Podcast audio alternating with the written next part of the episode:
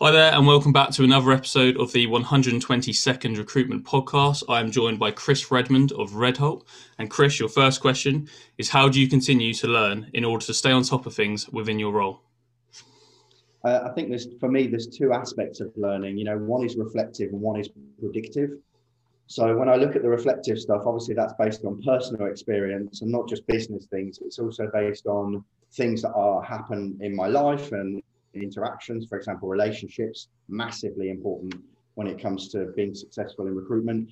And that is applicable across the whole spectrum of every interaction um, in, in your life. So, you know, that's the first one. The predictive, the anticipated learning is trying things out, you know, not being scared to fail. That's a super important part of the culture that we create at Red Redholt as well. So, mm.